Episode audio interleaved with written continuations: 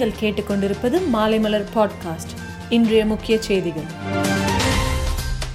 காங்கிரஸ் கட்சியின் செயற்குழு கூட்டத்தில் பேசிய சோனியா காந்தி கட்சிக்கு முழுநேர தலைவராக செயல்படுவதாக கூறினார். கட்சி உறுப்பினர்கள் ஒற்றுமை மற்றும் கட்சி நலன்களை முதன்மையாக வைத்திருப்பது அவசியம் என்றும் அவர் வலியுறுத்தினார். காங்கிரஸ் கட்சியின் தலைவர் தேர்தல் அடுத்த ஆண்டு ஆகஸ்ட் இருபத்தி ஒன்றாம் தேதி முதல் செப்டம்பர் இருபதாம் தேதி வரை நடைபெறும் என்று கட்சியின் பொதுச் செயலாளர் கே சி வேணுகோபால் தெரிவித்துள்ளார். காங்கிரஸ் கட்சியின் தலைவராக ராகுல் காந்தி ஆக வேண்டும் என்பதே அனைத்து தலைவர்களுடைய கருத்து என மூத்த தலைவர்களின் ஒருவரான அம்பிகா சோனி கூறியுள்ளார். டெல்லி எய்ம்ஸ் மருத்துவமனையில் சிகிச்சை பெற்று வரும் முன்னாள் பிரதமர் மன்மோகன் சிங்கிற்கு டெங்கு காய்ச்சல் இருப்பது உறுதி செய்யப்பட்டிருக்கிறது. பள்ளிகளுக்கு வரும் மாணவர்களை ஆசிரியர்கள் துன்புறுத்தினால் நடவடிக்கை எடுக்கப்படும் என அமைச்சர் மகேஷ் பொய்யாமொழி தெரிவித்துள்ளார். கேரளாவில் பத்தனம்திட்டா கோட்டயம் எர்ணாகுளம் இடுக்கி திரிசூர் ஆகிய ஐந்து மாவட்டங்களில் மிக மோசமான வானிலையுடன் மிக கனமழைக்கான வாய்ப்புள்ளதாக வானிலை ஆய்வு மையம் ரெட் அலர்ட் எச்சரிக்கை விடுத்துள்ளது. கன்னியாகுமரியில் இருந்து எழுநூறு கிலோமீட்டர் தூரம் தொடர் ஓட்டமாக ஓடி சென்னை வந்த சிறுவன்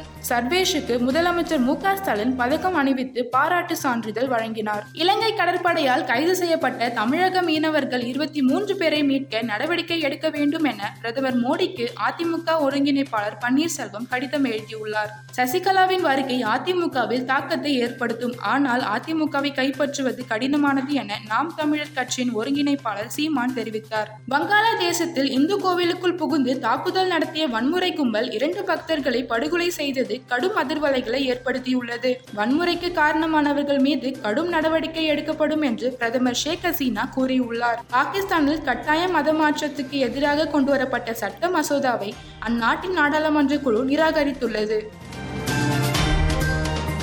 மேலும் செய்திகளுக்கு மாலைமலர் டாட் காமை பாருங்கள்.